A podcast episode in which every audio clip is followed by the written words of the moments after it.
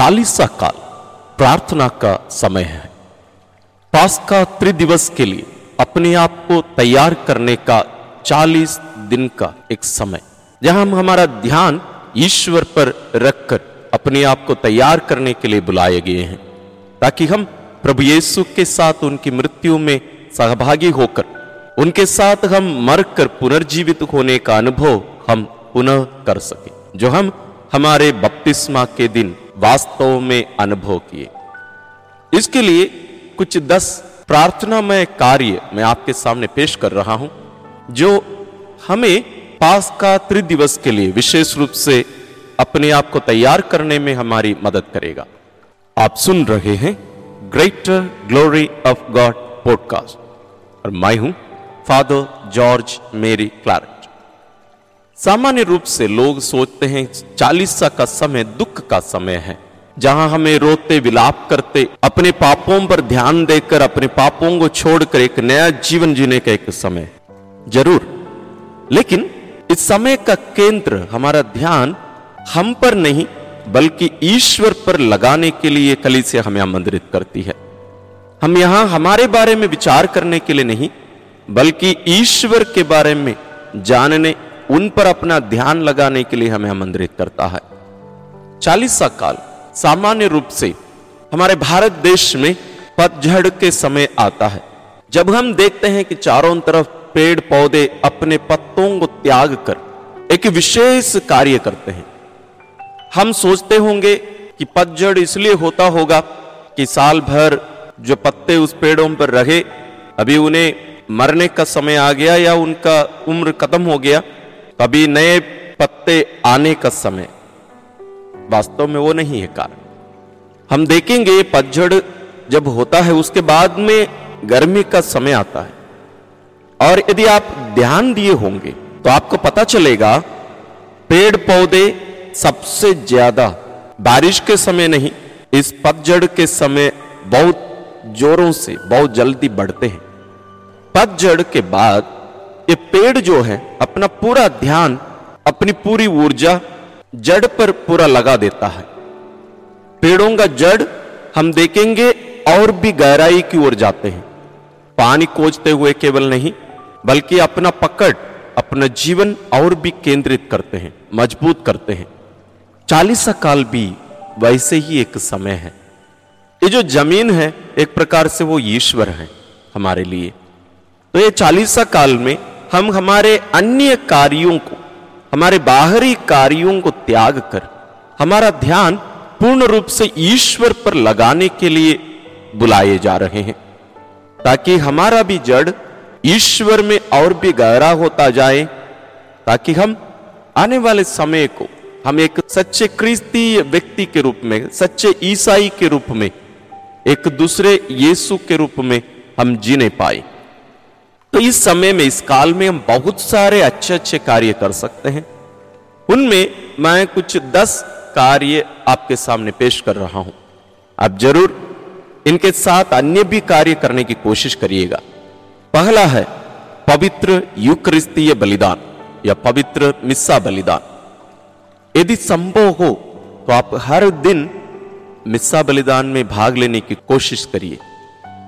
जब हम पवित्र यूखरिस्त में योगरिदि से पूर्ण रूप से सहभागी होते हैं, हम वास्तव में यीशु को और भी निकट रूप से जानने का एक अवसर मिलेगा, साथ ही हमारा ध्यान यहां हम ईश्वर पर लगाने का एक सुअवसर है, क्योंकि केवल पवित्र यूखरिस्तीय बलिदान के समय है जहां हम ईश्वर के जीवन में हम सहभागी वास्तव में होते हैं, यीशु के जीवन में हम सहभागी होते हैं। पवित्र यूखरिस्त के बारे में हम इसके पहले बहुत सारे वीडियोस बनाए हैं, यदि आप उनको नहीं देखे हैं तो आप डिस्क्रिप्शन में देखिए, उनके लिंक्स दिए हैं, क्योंकि ये हमारे लिए बहुत ही जरूरी है कि हम अपना जड़ जो है ईश्वर में लगाते जाएं, उसको गहरा करते जाएं। दूसरा है पवित्र यूखरिस्तीय आराधना। जिस प्रभु के बलिदान में, जिनके जीवन में हम सहभागी हुए, जहां हम देखें कि येसु वास्तविक रूप से, सच्चे रूप से, पूर्ण रूप से और तात्विक रूप से हमारे सामने उपस्थित हुए रोटी और दाखरस के रूप में, उस प्रभु की आराधना करना अनिवार्य है। और पवित्र यूखरिस्तीय आराधना में हम जब सहभागी होते हैं तो हम हमारे जीवन को और भी ईश्वर में गहरा करते हैं।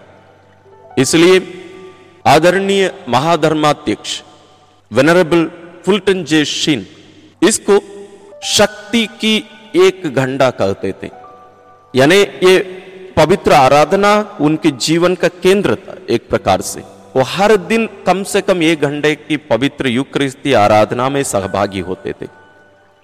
यदि आपके पल्ली में आराधना के स्वावसर नहीं है तो आप चर्च में जाकर बैठिए, पवित्र संदूक में उपस्थित प्रभु की आराधना करिए।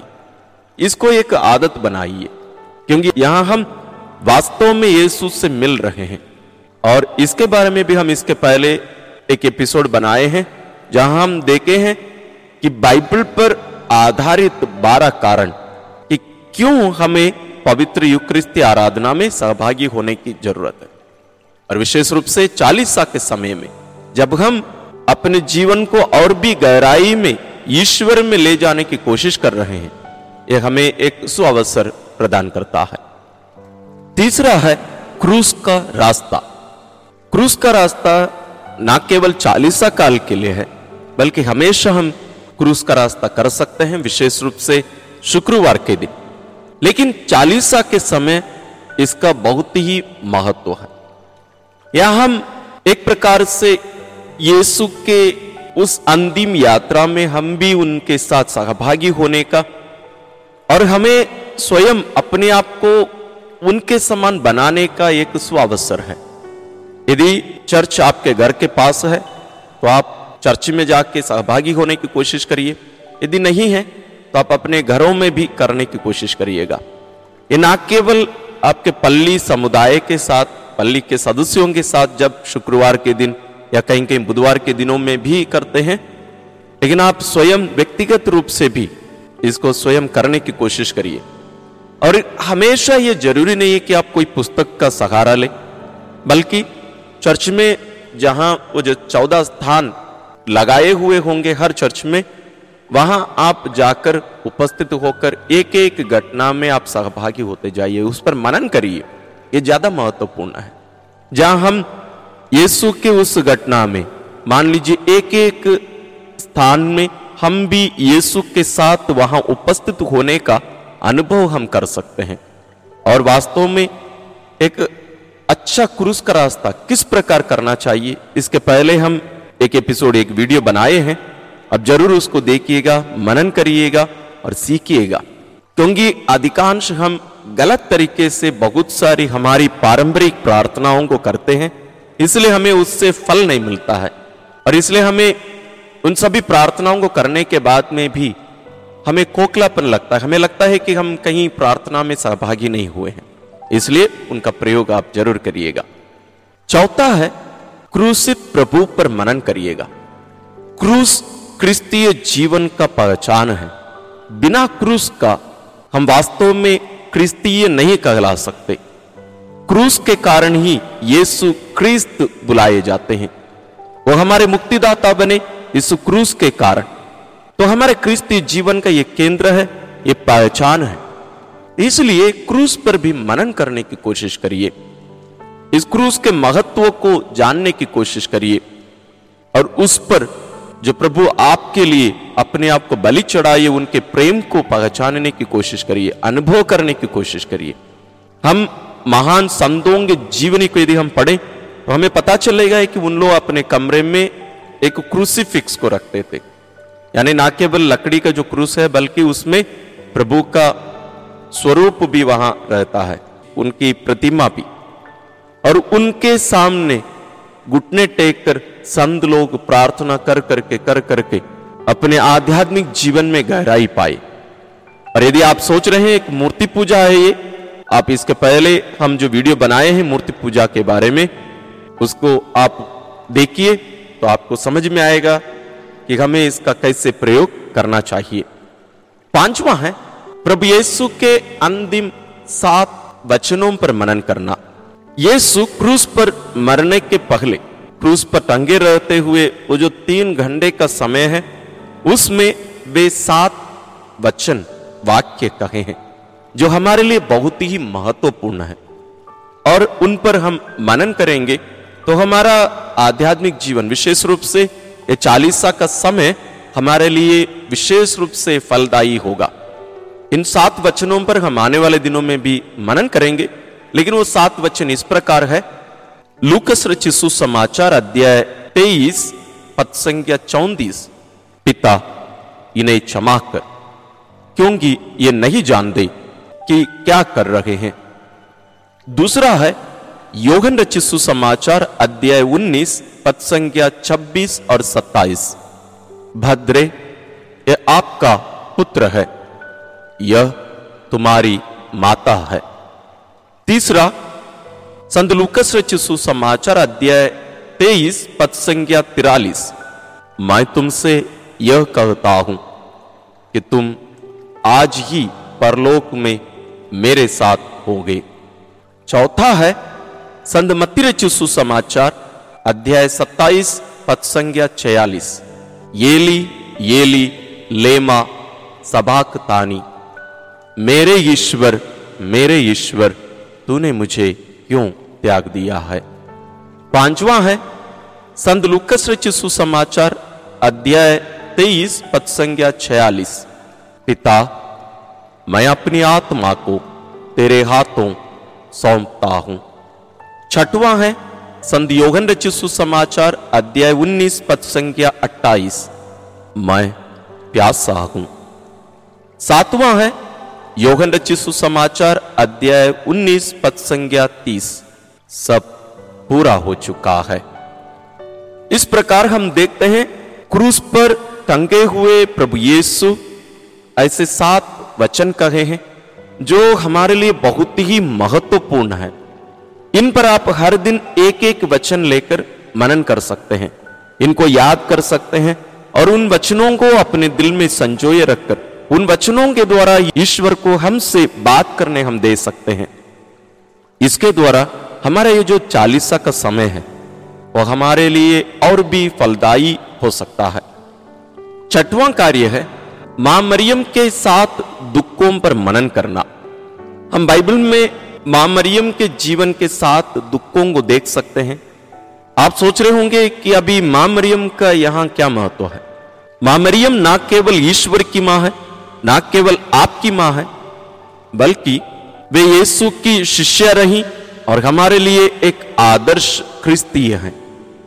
और मां मरियम का ख्रिस्तीय जीवन में क्या महत्व है, इसके बारे में हम इसके पहले एक वीडियो बनाए हैं और मां मरियम के बारे में बहुत सारे एपिसोड्स आप हमारे इस चैनल में देख सकते हैं और उसका लिंक हम डिस्क्रिप्शन में दे रहे हैं। आप जरूर उसको देखिए और मनन करिए और जानिए कि हमारे ख्रिस्तीय जीवन में विशेष रूप से इस चालीसा के समय में भी मां मरियम का हमारे जीवन में कितना महत्व है।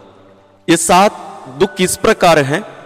सिमियोन की भविष्यवाणी, जहां सिमियोन मां मरियम से कहते हैं कि एक तलवार उनके हृदय को आर पार भेदेगी। दूसरा है मिस्र देश की ओर भागना या पलायन होना। तीसरा है येसु का यरूशलेम मंदिर में खो जाना। 12 वर्ष की उम्र में येसु मंदिर में खो गए थे, उसके कारण जो दुख। चौथा है क्रूस उठाकर कलवारी की ओर जाते हुए अपने पुत्र से मरियम का मिलन। पांचवा है प्रभु येसु का क्रूस पर मारा जाना और क्रूस पर उनकी मृत्यु। छठवां है प्रभु येसु के लाश को उनकी मां के गोद में रखना। 7वां है प्रभु येसु का दफन। हम यहां देख सकते हैं कि मां मरियम कितना दुख अनुभव की होगी, लेकिन उनके जीवन में इसके बीच में भी एक विशेष आनंद का अनुभव वो करती रही। इसको हम तब समझ पाएंगे जब हम इन सभी घटनाओं पर मां मरियम के साथ रहकर हम मनन चिंतन करेंगे। 7वां कार्य है हम प्रभु येसु के दुखभोग के बारे में 4 सुसमाचार मत्ती, मार्कुस, लूकास और योहन 4 में हम इसके बारे में पढ़ सकते हैं। हमें प्रभु येसु के दुखभोग और मृत्यु के बारे में सुसमाचार से पढ़कर मनन करने की जरूरत है। मैं आपको बताना भी चाहूंगा कि सुसमाचार में कौन से अध्याय में हम इसको देख सकते हैं। मत्ती रचित सुसमाचार अध्याय 26 और 27 में, मार्कुस रचित सुसमाचार में अध्याय 14 और 15 में, लूकस रचित सुसमाचार अध्याय 22 और 23 में एवं योहन रचित सुसमाचार अध्याय 18 और 19, इनमें हम प्रभु येसु के दुखभोग और मृत्यु के बारे में हम पढ़ सकते हैं। आप वचन पढ़िए और उन पर मनन करिए। विशेष रूप से प्रभु येसु के दुखभोग के इन रहस्यों पर जब हम मनन करेंगे तो हमें चालीसा काल में विशेष रूप से और भी गहराई में ईश्वरीय अनुभव करने का अवसर मिलेगा। साथ ही हम ईश्वर पर निर्भर रहकर जीने हम सीखेंगे। आठवां है हर दिन के मिस्सा बलिदान के पाठों को पढ़ना और उन पर मनन करना। चालीसा काल में आप देखेंगे हर दिन विशेष पाठ दिए जाते हैं। जैसे हम इसके पहले एक एपिसोड बनाए थे कैथोलिक कलीसिया के पूजन पद्धति के बारे में, उस पर हमने मनन किया, देखा कि कैसे अलग अलग समय में, अलग अलग काल में अलग अलग रूप से पाठों का चयन किया जाता है। और चालीसा काल में साप्ताहिक दिनों में भी विशेष पाठ लिए जाते हैं। ये कैसे हमें पता चलेगा? आप सुसमाचार देखेंगे और हर दिन का सुसमाचार अलग अलग सुसमाचार पुस्तकों से लिया रहता है। और पहला पाठ पुराने विधान में जो भविष्यवाणियां की गई थी उस पर रहता है, और सुसमाचार उसके पूर्णता। तो इस पर हम जब मनन करते हैं तो हमें और भी ईश्वर के वचन के साथ अपने आप को तैयार करने के एक अवसर हमें यहां मिलता है। तो हर दिन के मिसा बलिदान के पाठों को पढ़कर उन पर मनन करिए और ईश्वरीय जीवन में गहराई में जाने का अनुभव करिएगा। विशेष रूप में स्तोत्र ग्रंथ अध्याय 22 को जरूर पढ़िए। वास्तव में हम प्रभु येसु के मुख से मरते समय इस स्तोत्र को उनके मुख से हम सुनते हैं। मेरे ईश्वर तूने मुझे क्यों त्याग दिया। यहूदी धर्म में एक वचन को यदि कहीं वचन में लिखा रहता है, बाइबल में लिखा रहता है कि उन्होंने इस गीत को गाया, पहला एक वाक्य देने का अर्थ यह है कि उन लोग पूरे गीत को गाए, पूरे उस स्तोत्र को गाए। इस कथन को सुनते ही हमें लगता होगा कि येसु दुखी होकर पिता से अलग होने का अनुभव करते हुए इस स्तोत्र को कहे होंगे, या प्रभु येसु का उनके पिता पर भरोसा खत्म हो गया होगा, यह हम सोचते होंगे। नहीं, बल्कि इस पूरे स्तोत्र को यदि आप पढ़ेंगे तो आपको पता चलेगा कि ये भरोसे का एक गीत है। तो इसलिए इस पर भी आप मनन करिए। एक एक वचन को एक एक दिन लीजिए।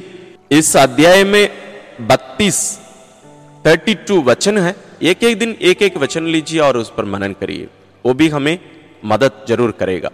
नौवां है कुछ विशेष मूवीज देखना, विशेष रूप में द पैशन ऑफ क्राइस्ट।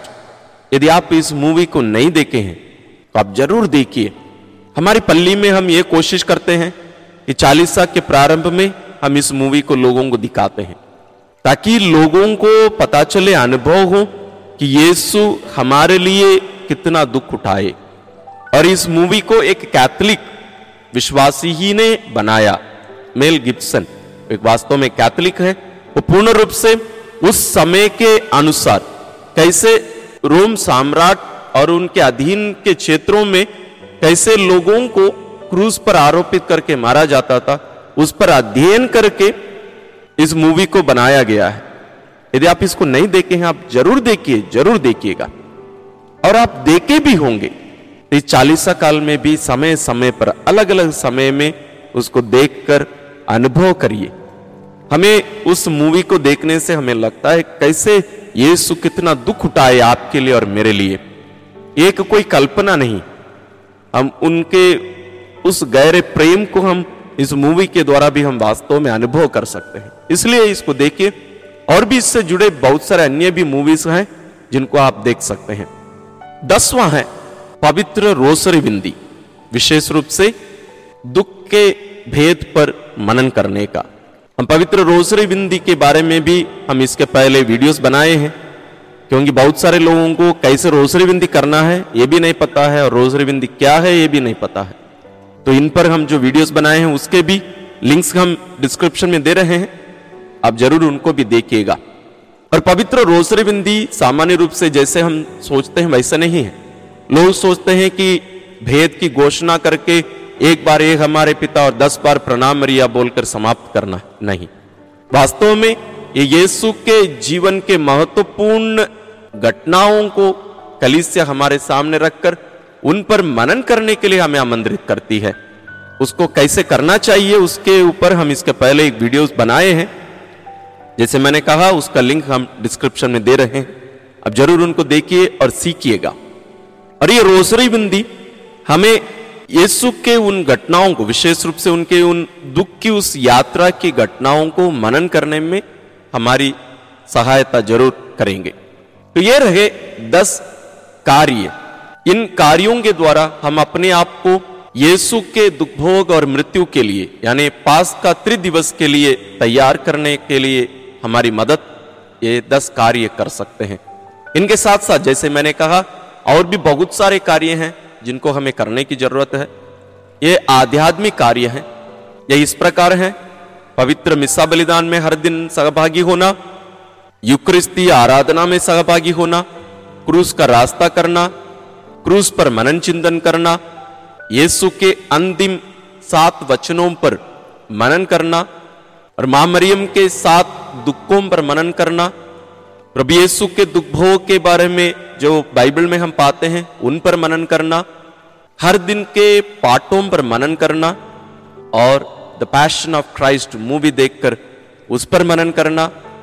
और 10वां है पवित्र रोसरी विनती, विशेष रूप से दुख के भेद पर मनन करना।